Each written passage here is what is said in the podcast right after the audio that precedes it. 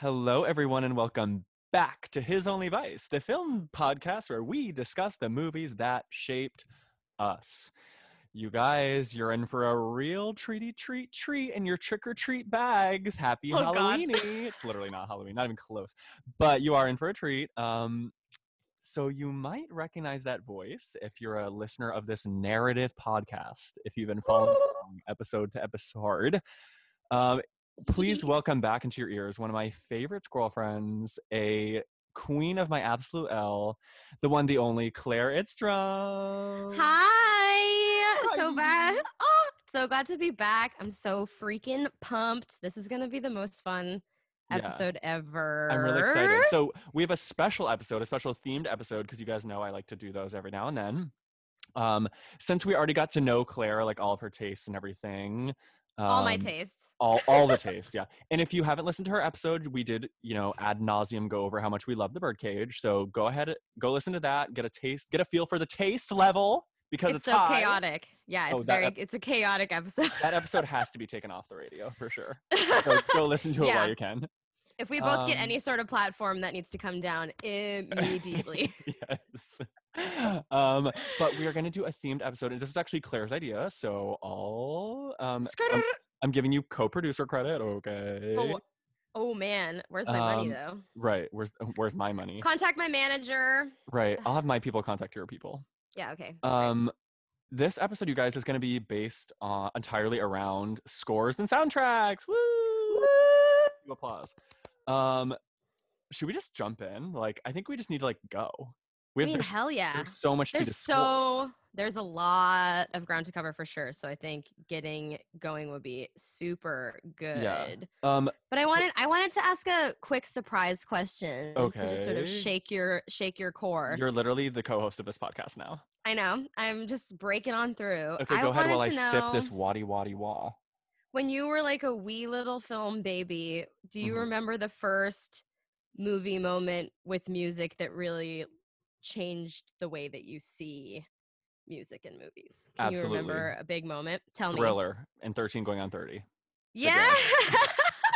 Which me and Claire, okay, quick tangent. Me and Claire went to the cemetery in Sleepy Hollow one day. oh my god. when we were both living in New York, and we were walking through the woods, and fucking Thriller starts playing like out of nowhere. Do you remember that? No, that was so that was actually insane. Where was that coming from? I don't even know. We couldn't even find. we like- were literally in a cemetery. There, we like ended up walking Down to by this a like brook. street. Yeah, yeah, yeah, exactly. Because we were gonna go to this like street fair kind of thing, but it was like we found out miles away from where this cemetery was. So like had no idea where somebody could be blasting Thriller. It might have Literally. come from the great beyond. Who yeah, there, there's there's there's two moments really. Thriller in and 13 going on 30 when they dance and Mark Ruffalo realizes he's still in love with Jennifer Garner, and Mhm. um, um, old time rock and roll and risky business. oh, when- that's so great. when Timmy Tom, uh, tiny Timmy Tom back in the day, comes Yeah. sliding out in his little socks. And then I was that character for. Halloween once, of course, because I'm what? Basic and white. Anyway, what are yours? What's your number think- one first memory? My biggest one is probably twist and shout into Danke Schoen from Ferris Bueller when he's on the float. Yes. It's so good and everybody dancing in unison and they show just like so many types of people so many families just like ripping it up to this kid Yeah. it's so great and magical I can't believe that's not and you like. can sort of tell no, keep going. you can sort of tell that that's when like cameron kind of is coming around to thinking that ferris may be the hero of his life because he's just like look at what this guy can do Yes. I can't believe they I haven't made that that, into like a Mamma Mia esque musical comedy yet. please don't i don't want anybody to ever do that i would be so because what? upset Say it with me. Theater is dead. canceled anyway, okay, you guys. So the structure of this episode, because we are gonna get right to it, we're gonna strap on the saddle and mount that horse. Okay. Oh yes. Crazy. Um, what we're gonna do is basically we're just gonna get everyone up to speed real quick of you know a quick little list of like legendary um, film composers, current superstars in the the you know composing industry. Um, mention some names that you should know because they'll probably be mentioned going forward. Um, also encouraging you like if you don't know these names, you don't know these movies, pause, do a quick little read up, come back to us. Yeah, for sure. Putting in airtime for pause. Ding, ding, ding, ding, ding. Welcome back. Okay, so why don't we? Oh, and disclaimer the film composition and scoring industry is largely white and male. So if For anyone sure. so if anyone would like to introduce us to some up and coming, some people we don't know, some blind spots, some women, some women of color, some trans women, some indigenous men, some queer people, any minority group of composers, please tell us because right now, or please get them a music on film contract because we need Yeah. them. So that's my This is the bit- message. This is the message to all the successful Hollywood people listening in right now. which is Please a lot. get some more, which is a which is lot. so many. Everybody, please get bring in some more women into your music room. Some more women of color, especially some LGBTQ, some trans women. Yeah. It's very much lacking in that sphere, and I would Yeah. love to get some more perspectives. Yes. So we, know? we we thought it important to give that disclaimer so that you don't think like, oh, well, they only know white composers. Well, Mama, there just only is white composers these days. So Yeah. let's There's a Let's to- freaking wealth of white composers. right. Um, so with that said, um, let's look at this list of all male composers. Um, okay, so I have of some. course, I have some. Yeah, what'd you say? I have. I have some broadening, but there's really not Yeah. a lot. Which I mean, same. I same, same, same. Um, Yeah, so uh, names you should know and or names you'll probably hear going forward. Um, John Williams. So everything Duh. you've ever loved or ever known or ever left a theater humming was written by John Williams. I promise you this. His work Mhm. includes, but is not limited to Star Wars. I mean, hello, Jaws. Hello. Jaws changed the game. Harry Potter, the like the Hedwig theme. Um, oh yeah, Indiana Jones. Indiana Jones, E.T., Schindler's List, Saving Private Ryan. The list goes on and on and on. So John Williams, Truly an a, icon. John Williams will be a big name you'll hear a, a lot around anyone that's talking about film scores. Yep, yep, yep. yep, then yep. Uh, another we have is Hans Zimmer. So think Christopher Nolan, Mm-hmm. think Dark, Brooding Big, think Inception, Interstellar, the Dark uh, Knight trilogy. Um, he did the scoring for uh, Preacher's Wife, for uh, Prince of Egypt. So like all those songs that weren't already you know pop songs that they put into those movies, he wrote. Um, Yeah. He did. Let's see. Uh, he did Hidden Figures, and this year he did um Hillbilly Elegy, which LOL. It's crazy that they had such a f- fantastic composer and such a shitty movie. Um, yeah, he's? Okay, crazy. I feel like he really brought into popularity kind of a more subtle tonal score that Yeah, leaves a lot is- of room for the drama to raise on its own, as Yeah. opposed to being guided so heavily by the music. Absolutely. Yeah. Hans is the real damn deal. yeah, Um, he's very atmospheric, and we love that. Yes. Um, Mhm. Alexandre Desplat. So that is. Uh, oh, icon! He is an icon, my and he is the only person I can think of in recent memory that's been nominated three or four years in a row. Um, Yeah. He he does all your artsy faves, right? Think Shape of Water, Grand Budapest Hotel, Little Women, Yeah. Rice Kingdom. But he also then turns around and does. He did the final two Harry Potter movies, and he did Twilight, New Moon. So you know he's got what range, honey? Range. Um, so Alexandra is a is a he's a he's a crowd favorite for sure. I know tons of people who know him by name and and tons of people who love his work. Oh, yeah, when um, everybody hated Bella's lullaby, they were like, "We got to get a real G in here." Sorry, Carter. um, and cute Alexandre. Um, and next we have Thomas Newman. Um, he's a fave Ah! of I know. He Thomas Newman is another Mine. I love him. prolific, prolific score composer. You guys like if you don't know his work, his his list is like he, he's probably the only person who can rival John Williams in terms of pure scope and breadth of, of work. Yeah. right?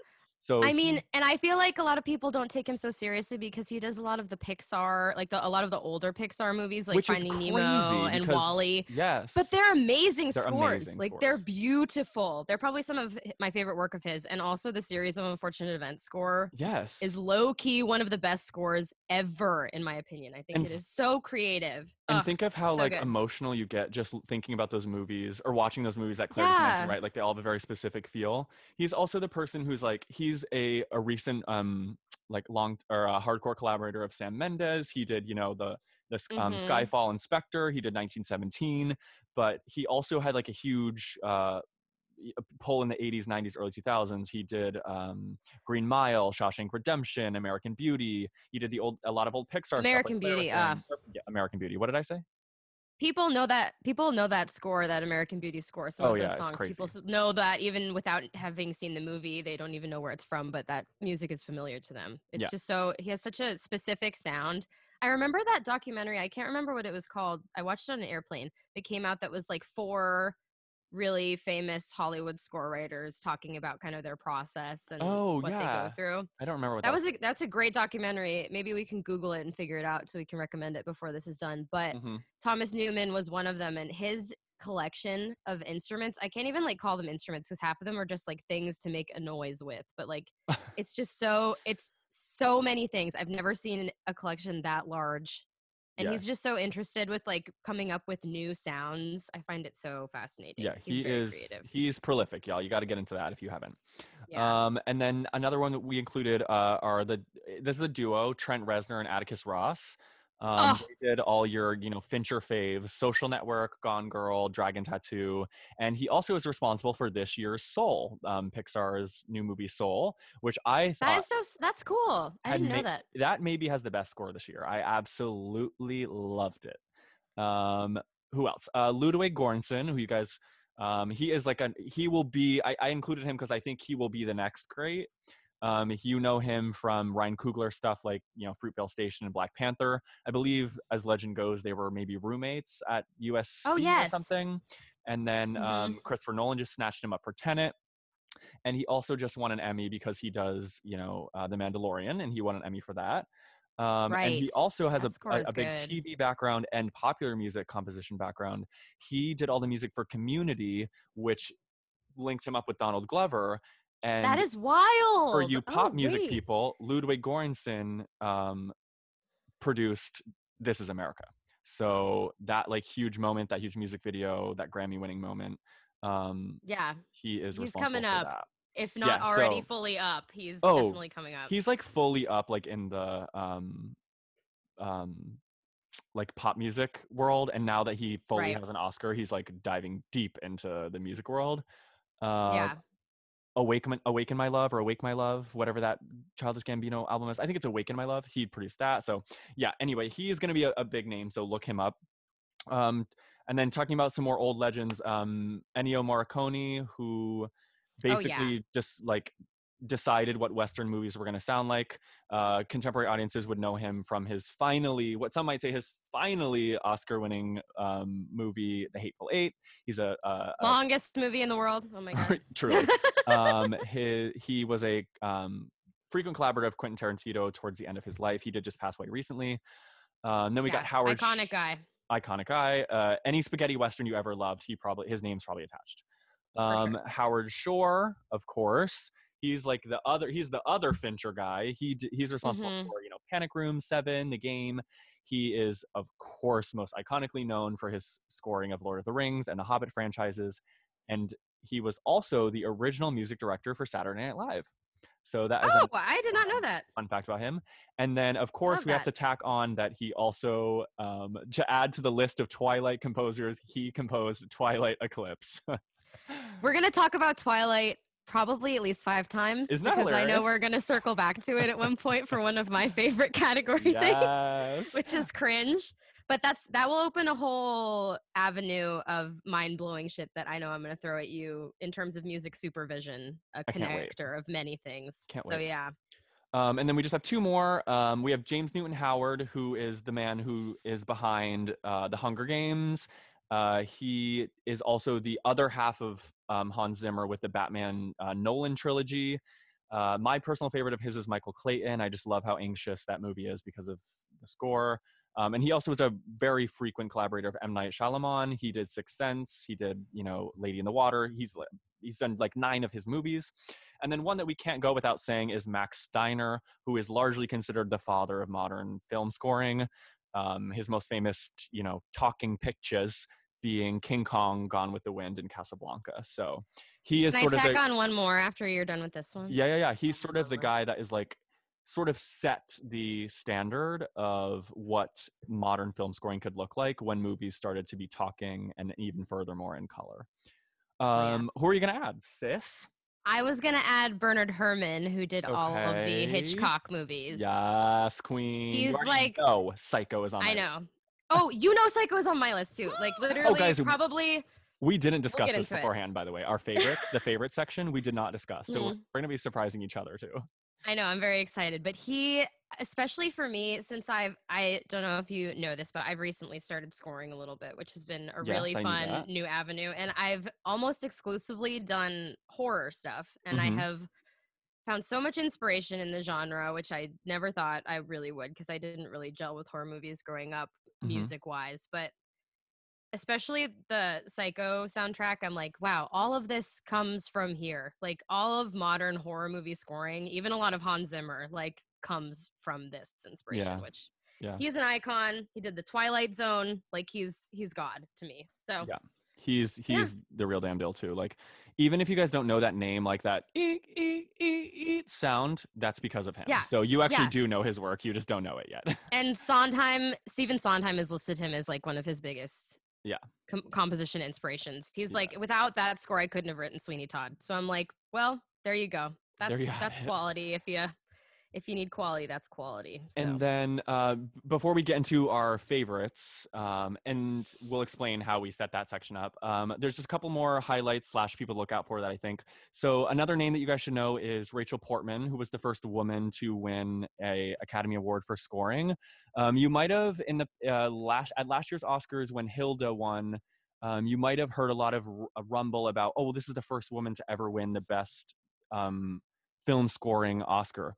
That is sort. Mhm. That's only sort of true. So back in the 90s they split the score um, oscar between dramatic Yes. and um, like musical or comedy and rachel portman won in the musical or comedy category Hildur just won this past year for the joker for since post since they've turned it into just the best score oscar so yes there is some she is the first woman to win that oscar but the first woman to win an oscar for scoring a film is a woman named rachel portman um, you guys have probably seen tons of her stuff and not even realized it. Like she's done so many feel good movies. The one that she won her Oscar for is Emma, which is the 1996 one oh starring Gwyneth with gwyneth hmm gwyneth Um, but she also did like Cider House Rules. That was another one of her Oscar nominations. Um, she did. She got another Oscar nomination for Chocolat. She did Mona Lisa Smile. She did The Emperor's New Clothes. She did Because of Winn-Dixie. So she has like a long list of like really fun. oh wow because of um, Winn-Dixie an I iconic know, film right? Uh, okay, Dakota! obsessed, I'm obsessed.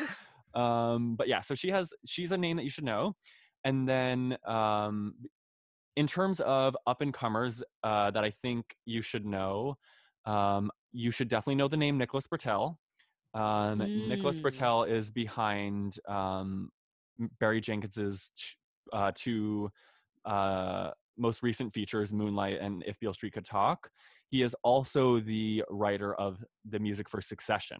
So all you Succession Oh, fans out yes. there, um, talk about an effective television score. yeah Um, and then the other up and comer that I think you should know is a person named Micah Lee or Micah Lay. I'm not 100% sure how to pronounce their name. Um, this is a non binary composer whose uh, artistic or uh, stage name is Micachu. Um, this person did uh, Under the Skin, which is a crazy um, Jonathan Glazer movie starring Natalie Portman, or Natalie Portman, Scarlett Johansson. Crazy, crazy, crazy score. So you should definitely watch that. sick And uh, Micachu was also nominated for an Oscar for uh, Jackie, the movie about Jackie oh Kennedy, starring, natalie portman which is where I just messed up. Um, starring scarlett johansson right, right? exact- Natch, natch, natch.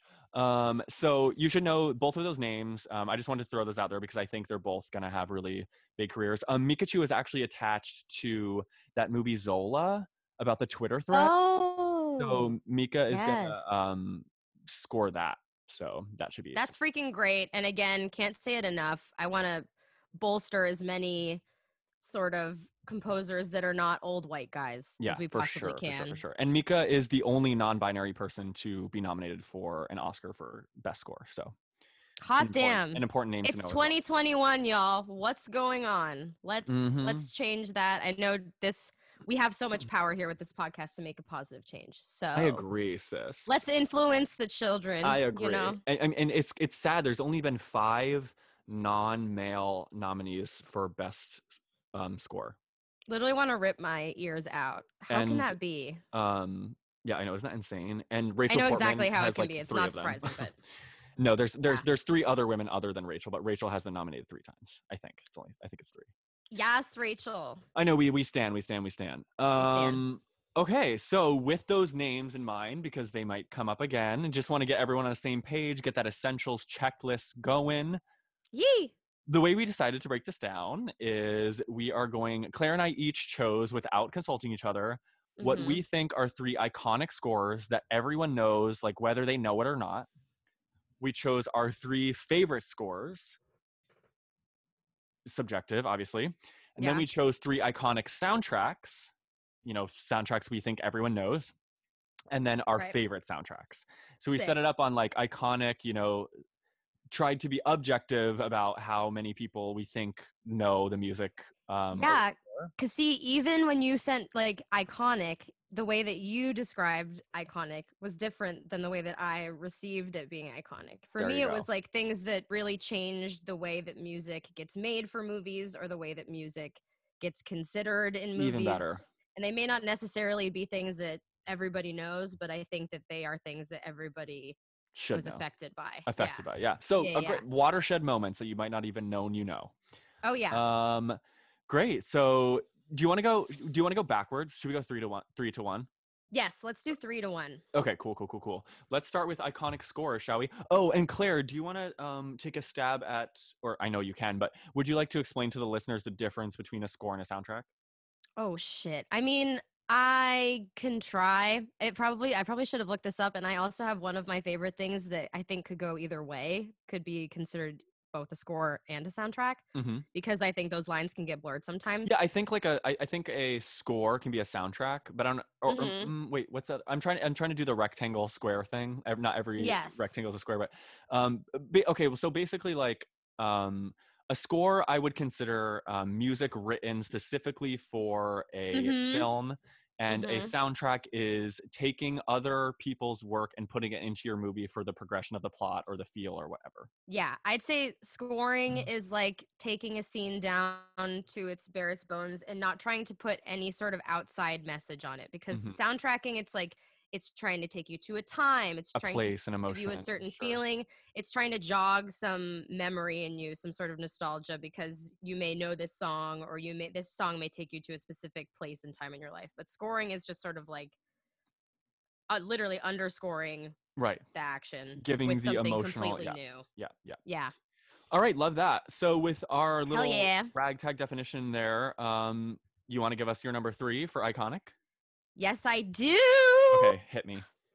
Okay, my number three for iconic scores was Quincy Jones's score for In Cold Blood, the I sh- 1960s I should have known, you dumb, dumb little girl. Okay, I am an In Cold. Blood stan. I love Yeah, the story. guys- I love the book. If you guys are not familiar with Claire's obsession, get ready. With true crime in general, but this is where it all began for me was In Cold Blood, and specifically when I first saw Capote, and then I went back and saw In Cold Blood, Capote the score by Quincy Jones. the great Philip Seymour Hoffman. Yes, and Quincy Jones, father to the great Rashida Jones. So just a Mhm. stellar, stellar family in general. A But little this pop score, culture connection. this score does so many things. I feel like it's so it shows off his mastery of genre in so many ways because there's like deep string drama moments and then there's also like solo classic guitar banjo small town moments and I just think that it it captures all of the specific people so well because there's so many different types of people in this little town it really speaks to all of them and I think that it Mhm. makes it just swells so well and I also knew that I wanted to include uh, musician of color in my list as well because that's necessary and I Yeah, don't want it to be sure. so white all the time. And this score did really affect me the first time that I heard it. I think I watched this movie for the first time in college and I was like, wow, this Yeah. is underscored musically in such a vast, broad way. Who the fuck did this? And then I looked it up and was like, oh, obviously it was Quincy Jones. Who else could have done this? So yeah, Yeah. that's my number three. And to to connect everything, friends, uh, to connect us to His Only Vice and how I love um, the Academy Awards, uh, Quincy Jones was actually the first um, black person to be nominated for two Oscars in the same year. Um, so that's a that's a fun little thing. He was also the first black um, conductor of the Academy Awards broadcast, and he uh, produced on Thriller, Michael Jackson's album. Yeah, So he there we really go. We're we're we're, we're wrapping all of our our connections in today. he has such a vast experience in the music industry as a whole. So for him to narrow it down so much to like a two-hour narrative Yeah. with all of his skill, I think is just it was great. I loved Yeah. it. Yeah. Um, okay, love that. Um, okay, my number three. Actually, okay, I'm gonna be a dumb basic bitch and say that I have a tie. Because, Okay, that's fine. And, here's why.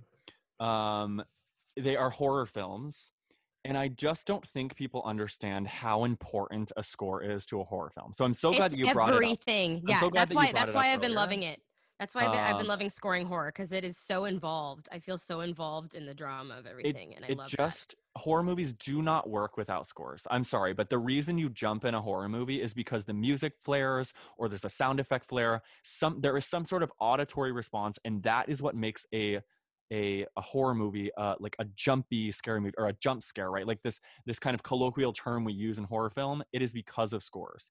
And that's what I think differentiates a horror movie that it's not I don't want to say like crap, but a horror movie that's maybe not taken so seriously as opposed to a horror movie that goes down as like being a fine prestige, piece yeah. of craft. Yeah. yeah. So like something like I won't ever say that this movie is bad, but something like Blair Witch Project or like Paranormal Activity, they don't have scores that necessarily stand out to you that you remember. right because they're I going think- for like found footage like type of scrappy little And I think that that's why they kind by Anna of Kendrick yeah, but they they totally could have. Yeah. They could have es- escalated them into something else, but they yeah they didn't go for that. So to connect to some names that um, we discussed earlier, we've already talked about both these gentlemen. I put Jaws and Psycho as my number three. Ugh. Um, Psycho Amazing. is Bernard Herrmann, like we were talking about, and Jaws is of course the great John Williams. Um, I just, I don't think people fully grasp how influential both of those movies are and both of those scores Yeah. are. Right. So like, um, Jaws, first of all, is largely considered the first summer blockbuster. Like if you didn't know, Steven Spielberg really invented that type of release. Um, and the score on Jaws, that dum dum, that's only two notes. Yeah, John they're both. It's so funny that you chose both of them for the same slot because they're both on the surface so simple. Like they don't Mhm. really do a lot in terms the of other- music. The other brilliant part is their most famous parts are um like first first person direction too right? So like when uh the, the infamous shower scene in psycho happens it makes you feel like you're Yes. the killer and in jaws you are swimming under in that opening scene you are swimming as jaws right? So like i think the the the evolution of the emotional stakes of those movies is so enhanced by those scores Yeah, that I was like, sure. I have to just include these. And we were we were talking how like everyone knows like geek geek geek, but they might not even know that that it was the work of Bernard Herrmann And the other brilliant Yeah. thing about Bernard Herrmann is he um took everything he took that whole groundwork that um, max steiner laid down with like oh well you know scores have to come from the radio or they have to like it has to be um, sort of a part of the world and was like no Yeah. actually it can just be its own thing that enhances the world right And we can just we can sort of combo because my number two is Psycho, so we can okay kind great of have so this we'll, we'll conversation go right together. yeah Perfect. Because it really, I mean, in terms of horror, in terms of underscoring any moment, I mean, it's almost what is that word for like Bugs Bunnying the way that music kind of follows and underscores the action so literally.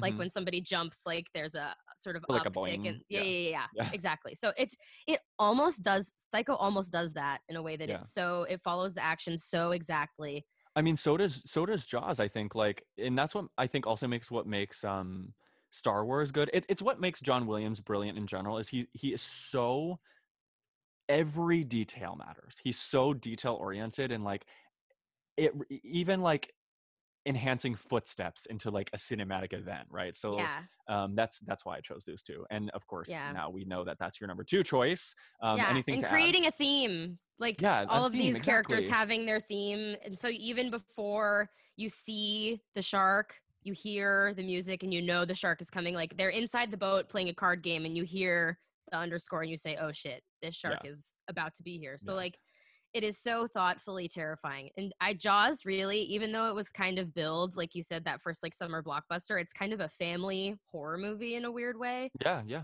there's no there's no like big sex. There's not a whole lot of like crazy swearing. The violence isn't even that gory because it doesn't um, necessarily look that real. You don't see a lot Yeah. of the like bloody gashes. You just sort of see the blood Yeah, and thing like happening. rise up from the ocean. yeah. Exactly. But it's not too it all of the gore isn't super realistic, but I would remember being so terrified after Yeah. watching Jaws. Oh yeah, yeah. I was absolutely gripped. It's funny. That's how I feel about um Jurassic Park. I I, I had like a, that experience with Jurassic Park. Like the first time I watched, it, I was like, yeah, this is supposed to be like an accessible movie, but I'm fucking terrified now. Yeah, and it's crazy that the thing that people did and talked about, like the scary part of Jaws when they were recreating it, nobody's like putting the fin above the water. That's not the scary image. People are humming the music. right, right, right, Like, right. so it's not even the visual fear. It's And I remember- about the suspense from the music. I remember learning that that progression on the piano, thinking I was so cool, knowing so well. It's like the most simple thing ever. Um, okay, amazing. so your number two is Psycho. So anything Yes. to add? Anything else that we didn't already discuss with that one? I mean, not really. I mean, Hitchcock movies are so stylized Yeah. and they're so thought out. I mean, even though he was kind of a pig, it turns out Yeah, he really did. He really was the master of. I think Wes Anderson kind of does this now too, of like every single thing, even the way that the camera is placed, even the way that the zoom is being used, like Mhm. is all doing something. Yeah. There's not a stone left unturned in Yeah. Hitchcock movies, and Yeah. that's super clear with the music as well. Yeah. Love that. Um, my number Yeah. two is um another John Williams score. Um, I just I can't. I, I it's like I don't. If you say Harry Potter, I'm fucking killing you. It's Harry Potter. Yeah. I um, it's Harry Potter and the uh, the Sorcerer's Stone or Philosopher's Stone, depending on where you're listening to this. The First one, Um, at least, the, at least, yeah, the first one's yeah, the best. The first one is the best, um, and it's where we we first hear the dum bum ba da dum ba da dum. Like I just, it's like John Williams has such an ear for earworms. Like he just Yeah. like, and I think what it is, it is it's such an astute observation, Claire, is that he gives characters themes. Like that song is called Hedwig's theme, so it's like Yeah, it's sort of the first thing we see when we see that first like Harry Potter thing come up. yeah. Um, and I don't really, there's not, there's not really much to say about it because like And it it seems like a very those movies obvious thing. so beautifully. Yeah, it seems so obvious. Like, oh, give it the iconic character a theme, but like that doesn't happen all the time. Yeah, exactly. It's it's just i mean he really is the master of it and i think people are like well if you make a theme for a character you're doing the john williams thing now and people kind of think that that's his like I mean, he like in- he like invented that. Like he, the Yeah. pe- characters become iconic because of their theme song now because of John Williams. So it's like, um, Yeah. it's like a chicken or the egg type of thing, right? Like, is an iconic character first, or did John Williams make it an iconic character? And i mean this is kind of shallow but it's a great way to make a fuck ton of money like Oh, any yeah. merchandise Smart guy. connected with that movie like the pin i was like thinking like the pinball game of harry potter has that fucking Of john williams music in it and he's probably making money from that like that's wild to me Yeah, he's also one of the most Oscar nominated people in the history of the Academy Awards. I think he has like 20 Oscar nominations or something. rich Yeah. he's rich and he has five wins. So good for you dude yeah. So I mean, I, there's not much else to say about Harry Potter and the Sorcerer's Stone. So we'll just go to your number one, shall we? yeah okay roll, my please. My number one, because oh my god, it's freaking good. And I'm a horror movie bitch, and I think that this movie score did more for horror movie scores than any, probably than since Psycho or Jaws. Okay. It's the drum roll. It's the It Follows score Oh. by Disasterpeace. Mhm. So good, so good, so good, so good, so good. Electronic scoring for horror movies is all anybody's fucking doing right now. Mhm. and I just thought that the second I heard it, I was like, this movie is good, but this music is amazing. Yeah. And everything, I really think if you put that movie on mute, it wouldn't be half as good. No, that that movie's villain is the music. Yeah, literally. It's an un- It's so if you so guys haven't seen on if you haven't seen it follows friends um basically the premise is they're being stalked by an unseeable um we'll just call it entity and with it's sort of like a disease. yeah it's like a disease basically and um it it does not work without the music so if if you if you get a chance to watch that movie watch it and pay special attention to the music It That's a- is. It a is. great choice And you're so right that the score is that villain, and it is such a terrifying thing. And the fact that Disasterpeace was this sort of like electronic producer that up until then hadn't really been doing a lot of movie scoring Yeah. and like fucking busted out with that. Yeah. It was next level and people are totally copying it. Like everybody does it. I see it in like horror TV especially all the time. All Yeah. these like electronic. Even I rip it off. I rip it off all the time. Yeah. I mean, all of these electronic scores are like kind of doing Trent and Atticus drag anyway, but we'll get into them Mhm. again later. Oh yeah, for sure. Um, uh, okay, love that choice. Um, and I would say that my number one is okay, it's so basic again, but I'm like I'm listening to you name these like genre shifting Titanic? things. No, girl. even even even more iconic, and it's Star Wars. Oh, Um, well. Again, like I, I, I am so basic for choosing three John Williams scores, but like he, No, re- you're fine. It really is like the moment with film scoring. Like people know, people are interested in film scoring our age because of him. yeah. Um, True. So I just I couldn't help but like I I you know what I was thinking of? I was like, who what theme songs would my parents know? That's what I was thinking about when I was writing this like iconic list because they Mm-hmm. they like to watch movies, but not to the depth that we do. So like I was like, what what songs could I hum that they would be like, oh, I know what movie that's from. Yeah. Bum ba ba bum ba ba bum ba ba ba ba. I Like it just like. I uh, think uh, I love the the Darth Vader music, like the bad guy music in Star Wars. It's so good. Yeah. So I mean, it it yeah. I just like A New Hope is just of course one of Yeah, it's so exciting. Yeah. It really is very it's really emotional. I think you- the Star Wars especially is very an emotional score for It is sure. because at heart, those are um, a pretty human story, and they're westerns, right? So like they're they're relying on like these big, you know, atmospheric uh, scores, um, which The victories in Star Wars are so unimaginable. Like it's Yeah. hard to relate to a lot of Star Wars, but I think the human emotion that the music invokes Yeah. is a real good it connector. helps at least for it for me with. Star Wars. Yeah. Because I, I know a lot of the moments I'm like I'm connecting and hearing the music and being manipulated. And that's when I love Star Wars. Oh yeah, you just get like so hype when you hear like that type of and uh, the the the reason or the reason um the moment that I really like really was like okay John Williams is really paying attention to detail and not phoning it in is how Mhm. fucking good the score was for Last Jedi. Oh my That- god. The most recent one that came out, I was like I is he kidding? Like he is still like top of his game. Like those battle sequences are scored for filth, mama. Scored within an inch of their life. So that's when I was yeah, like, and I also he's feel like good. it's rare. I feel like it's rare for a score a score writer to stick with a franchise for that long too. Mhm, mhm. because like even with harry potter he kind of dropped out after Yeah. a while but Yeah. he you can tell that he really cared about the music that For sure. Yeah. He's yeah taking that one straight. he was really bank, excited by honey. it yeah. Yeah. oh and i'm sure it paid him handsomely yeah. just like yeah, harry yeah, yeah. potter paid him handsomely as Right, well right, right, right. Um, all right. Oh, yeah. So should we move on to our faves outside of you know the Hollywood multiplex um, Yes. expectations of you know genre and whatever?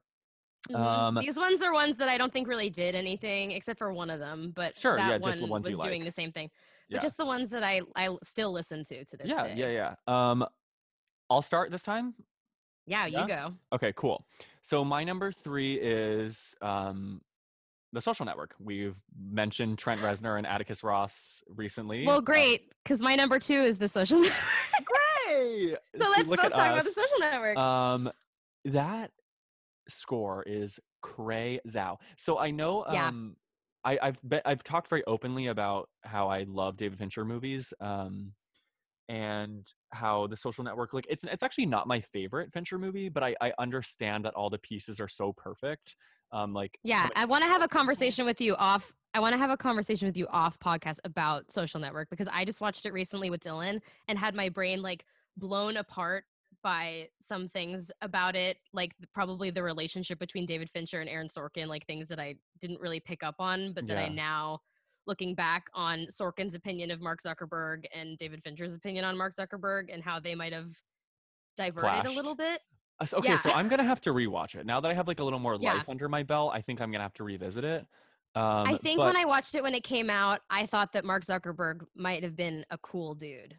And I think now watching it back again and seeing that David Fincher definitely did not think that yeah, and directed this movie and Aaron Sorkin definitely did. Are Yeah. it's like a it's a really interesting conversation between the two of them. Anyway, Um, moving on. maybe we'll maybe we'll do another. Maybe I'll have to be a three-time guest, sis. Yeah, and we can Um, do the social network. Exactly. So what I find so brilliant about that is it is of course in a watershed electronic score, but in terms of just Yeah. like feel, it feel like the anxiety of it is like there's like literally a song called like sitting anxiety or something. There's there's some song with anxiety in the title.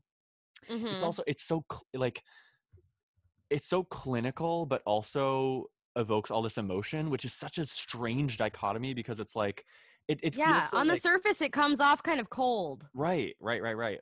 But you, Mhm. but you, but it does get the job done of evoking emotion. So it's like, okay, go Yeah. absolutely off. Um, and that electronic, that electronic version of "In the Hall of the Mountain King" is next level shit. It is so fucking good. I was gonna That bring that scene is amazing. I'm so glad you brought that up. That's when the Winklevoss rowing. rowing, right? Yeah, yeah, yeah, yeah, yeah, And that scene is filmed so well, and it's Yeah. just like there's no words, but you can tell they're having a fucking breakdown, and it's just Yeah. it's so great. I I, mean, so much. David Fincher is one of the the great directors um, alive today. So like, um, the pairing of these two is just like so perfect. And this is the movie that you know Trent Atticus won their um, Oscar for. I Um, remember that year being like, they better fucking win. This score is so good. Yeah. I remember listening to this score like on the bus on the way to fucking high school. yeah, I was kind of mad that it won back then because um, it beat my number two. But I'll save my number Oh. two. Same year, damn. Same year, yep. Why don't you give us your number three, sister? Oh, my number three is kind of dumb, but it's a score that I still love to listen to and brings me a lot of comfort. It's the Eternal Shun, the Eternal, Eternal- Sunshine Eternal score Sunshine. I knew by Jon say that. Brion. Yeah. it's so I good, actually and that I mean, coming. it's so delightful. And there's only like maybe five original tracks that he actually wrote for the movie. I was gonna say, the is this the one that you were- Yeah, I was gonna say, is this the one you were saying could be soundtracked or scored? This isn't actually the one. The one that Oh. I just I just I decided the one that I was debating on was just going to be a soundtrack, and I was just going to leave it at that. It probably is Mhm. a score though, so we'll pro- we'll come back to it. But um, Well, you know, I, I love, love Jon this one. He is, yeah, like, because he did Lady Bird. Yeah, and he did Magnolia, Hard Eight. He did all the the early PTA stuff. Yeah, and he was kind of like, it's definitely like a modern music sound. It doesn't sound like a score. I I always wait when he when it's his music. I wait for the lyrics to come in because they sound like they're going to be a song, but they're Yeah. not. You know what I think is an even more emotional score of his from a different Charlie Kaufman movie is Synecdoche, New York. I thought the score was like Oh. a very, very important part of that movie. But anyway, we'll focus on Eternal Sunshine.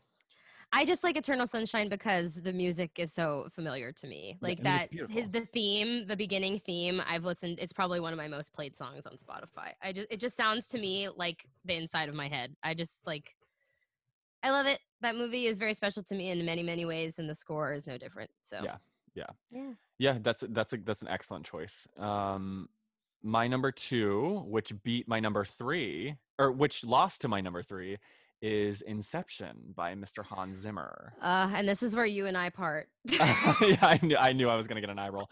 Um, I I love big, dramatic, soapy, over the top, melodramatic. Like that score is so ridiculous. Like I was I was It's walking, crazy. I was walking. So here's a little peek into my day. I was re-listening to scores today, and um, I was fucking grocery shopping with the Inception soundtrack and you were like playing in my head, waiting cereal, for my bread. life, waiting for my life to turn into a heist movie because it is so dramatic. It just Yeah. heightened my reality times a million.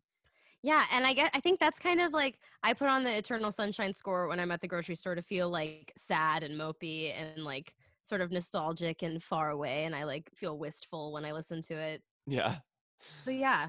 yeah. Um, I mean yeah, that score is crazy and everybody everybody copies that score now. Of course, Like, yeah. I mean, i- if Any you- if- action movie in the world yeah that. yeah that everyone's doing hans zimmer drag for these big spy or like heist movies anyway um but Oh, yeah. that was one of that was another one of the first movies where i was like i saw it in a I saw it in the biggest theater of my hometown like cineplex if you can even call it that um because it's so fucking small but i saw it in like a big screen and it was really loud and i just felt like so immersed in it and like Mhm. as like the the dreams were collapsing and like the, the music was like getting so chaotic i was like oh, oh my god it was like an experience so that one always will hold a special place in my heart And I think honestly, if I didn't have all of the tarnishing of all the copycat like movies that use scores like that and don't merit it dramatically. They don't merit that like huge, Yeah. intense stress sound. Like yeah. I feel like movies do that and it's it's not giving me the stress and the the merit that Inception did because that Yeah. movie is so fucking batshit Yeah. that it actually deserves a score like that. So I Yeah, should so- stop being a bitch. It's a good score. it's okay. You don't have to like it. You you can acknowledge that it's good and being copied and not. it's good It. and important and influential. It's just Yeah. I just wouldn't listen to it on the bus, you know. Fair, fair, fair, fair, fair. I mean, I don't recommend listening to it on the bus because it literally it makes your reality seem crazy. It'll be full of Um, anxiety. Right. So of course, your number two is, as we discussed The social network, yes. Right. Was there anything we missed or that you wanted to add? No, not really. I mean, it just that Trent Reznor is like the king of electronic scores, and anybody doing it right now is ripping Copying him him. off. Yeah. Yeah, agree. like all, even even the gal who just sort of who just won for Joker oh, is kind of doing Trent drag. so you know what's funny is I was like, that is Trent and Hans's love child.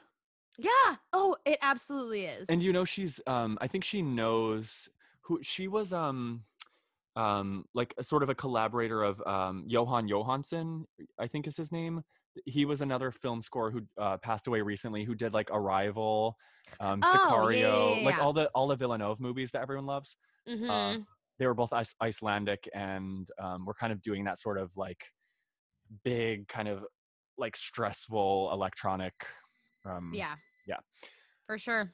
Um, okay, so my number one favorite score of all time, and I don't know why this continues to be my favorite score of all time.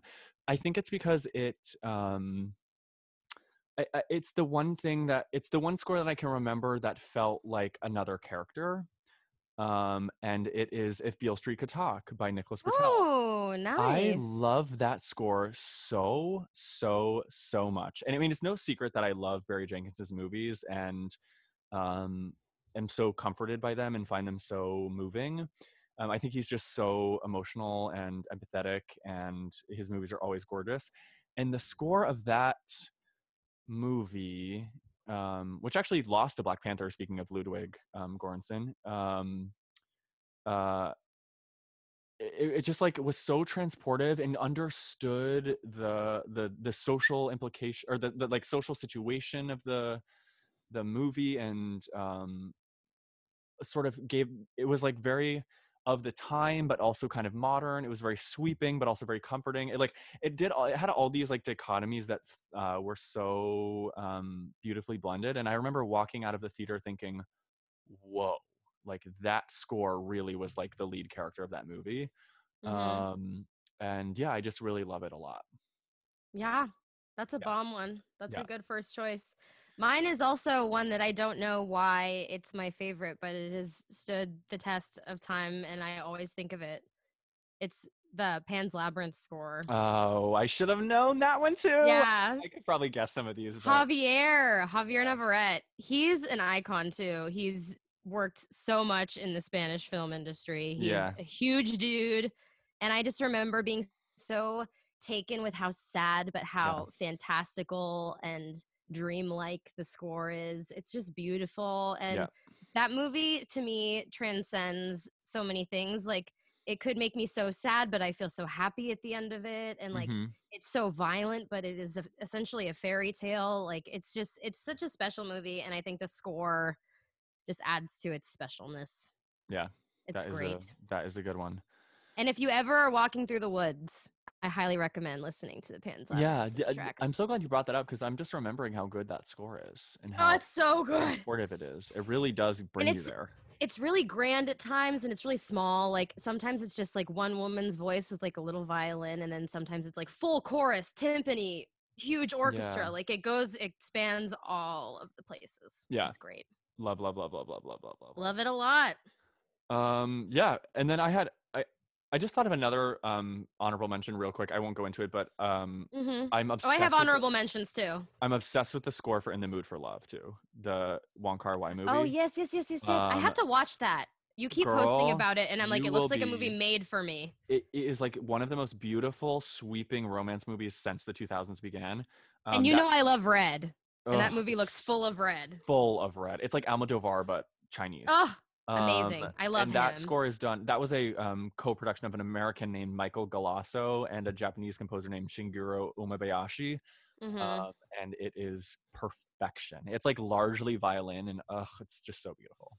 That's an honorable mention for me. Just wanted to My, that real quick. My honorable mentions are um, anything that Thomas Newman ever did for Pixar because they're Yeah, all they're all beautiful. spectacular, Yeah. beauti- so beautiful. Like I cry even listening to them. They're just so emotional and Yeah. like just so bubbly up. I love them. Mhm. And then any collaboration that Dario Marianelli did with John Yves Thibaudet. He, they both did Pride and Prejudice and Oh, sure, sure, sure, sure, sure. I was like, remind me of what? Yes, yes, yes, yes, yes, yes. Talk about walking in the woods music. They're so nice to walk Yeah, in the woods Beautiful, too. beautiful, beautiful. If anybody likes freaking Bridgerton, Yeah. it's sort of like a, the same emotional yearning vibe Yeah. that these songs give off, and it's set in the same time period. So Um, Yeah. okay, so before we move on to soundtracks, here's a lightning round of I posed me and Claire both posted on our Instagram like what are some soundtracks and scores you love. So here's Mhm. a lightning round rundown of what people wrote for score. Okay, ready? yes, Lord of the Rings, the Up film score, oh, so Park, good. I know, Interstellar, Out of Africa. Great choice by the way. Did not expect anyone to say Out of Africa. Out of Africa is Um, iconic. Prisoner of Azkaban. Um, John Williams just really fucks me up, and I know it's the most basic, but gotta be HP. Yes, girl, me Yeah. too. Yeah, yeah, yeah. Anything Hans Zimmer? Yes, Ben, we've discussed. Ha- Harry Potter and Mhm. the Deathly Hallows Part One and Two. Yes, that is Mr. Desplat. Um, ugh, did you hear that in American Hard Tea? Ugh. Desplat. Um, anything Michael Giacchino? Oh, that is He did- good. he's the Up Um, guy. Yeah, he did Up. Up. Yeah, yeah, yeah. he Um, is great. He definitely has a style, For but he's sure. great. Star Wars, Harry Potter, Harry Potter and the Sorcerer's Stone, Inception. So a lot of me and well, me and my followers think alike apparently. Um, Yeah. Titanic, Harry Potter, and I think, Star and I think that this just goes to show how much of a fucking stronghold these white guys yeah, have on this yeah. industry. especially it- John John Williams. it is convenient that a lot of them are insanely talented and that it's not just like a lot of stupid, useless Yeah. guys just because that's where the money and wealth is. Yeah. But that's also part of it too. At least they are talented. Um, Yeah, at least they have talent and at least yeah. we enjoy their work, yeah. you know? Um. Oh, here. So one of my other like real film friends wrote um, Tron Legacy oh. Akira. Akira. Oh, yes. Yes. and Drive. I had Um, another honorable mention. Drive is of Akira. Okay, cool. We'll, we'll get there in just a second. Um, Drive is a good one because that's by a guy named Cliff Martinez who does like tons of Steven Soderbergh stuff. So I'm sure people would know his work.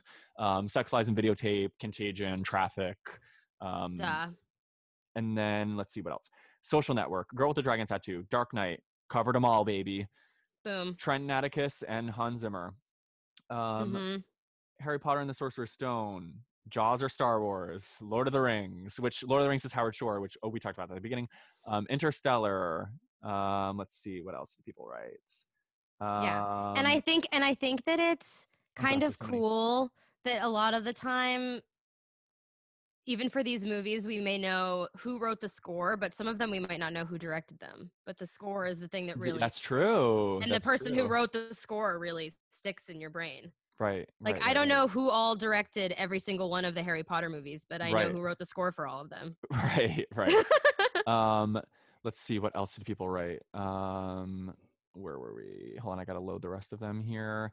Um, okay, Mm-hmm. let's see. Um, more Lord of the Rings. Um, Pirates of the Caribbean, specifically at World's End. Yes, that is another Zimmer yes score. that's an iconic score um, Star Wars Episode Five, Empire Strikes Back, of course, John Williams. Um, your your Dylan wrote. Um, I have been told uh, not to blow anyone's spot, but I've been told these are not scores, but The Great Gatsby and Scott Pilgrim pop off. Okay, Great. He's actually Great Gatsby has an amazing soundtrack. He's right. Um, Yeah. Her. Okay, her. Arcade Fire did that. Yeah the her Um, score is lovely Uh, Harry Potter, Home Alone. Uh, Home, that's a fun choice. Home Alone. That is actually a really good score. Um, Yeah. Goodfellas. Okay, yes, Goodfellas. ooh goodfellas um, yeah Anything by Bernard Herrmann. Come on, Hitchcock. Uh, Lord of the Rings, Star Wars, Jaws equals most iconic. Lord of the Rings equals my fave. Um, every movie in the Twilight Saga, Gravity, and Interstellar. So as you can Yeah. see, a lot of um, a lot of John Williams, a lot of Hans Zimmer. Yeah Um, and a lot of repeat, like a lot of the same stuff. People seem to Yeah. be on the same page with uh, Bernard and Howard Shore. Yeah, exactly. I That's mean, fun. Come on, people, followers People know these people. Good answers. I love Um, that people are aware of the score writers. It makes me pleased. Yes, we, Yeah. lo- we love that. Okay, sis, should we move on to soundtracks? Yes. All right, let's get into it. Oh, Let's wait. pop off. I wanted to say one more score writer who is great Okay, tell me. Is uh Joe Hisaishi. He does all Okay. of the music for the Miyazaki movies. Oh, of course. They're beautiful. yeah, they're they great. beautiful. They're great. excellent. and talk about a, a positive director score writer relationship. They do Mhm. every movie together. Yeah, It's lovely. and Howl's Moving Castle does have a, a genius, genius score. Oh yeah, and people are like now doing this thing I find that where they're doing like lo-fi versions of all of these songs because like Miyazaki movies are so like Tumblr right now. Yeah, so they're they they're having a real comeback. Well, I think it's because they've they've finally reached. I actually think it's really good that they're reaching a streaming audience because yeah Miyazaki you couldn't find Miyazaki movies unless you had them like on DVD on or DVD something or Mhm. purchased. Um, but now that HBO Max struck some sort of deal with Studio Ghibli, like you can watch like all these gorgeous, gorgeous, gorgeous international films. So, Oh yeah, they're beautiful. um, yeah. Yeah. Okay, girl, should we jump to soundtracks? Let's freaking do it. All right, I think you're up first for this one.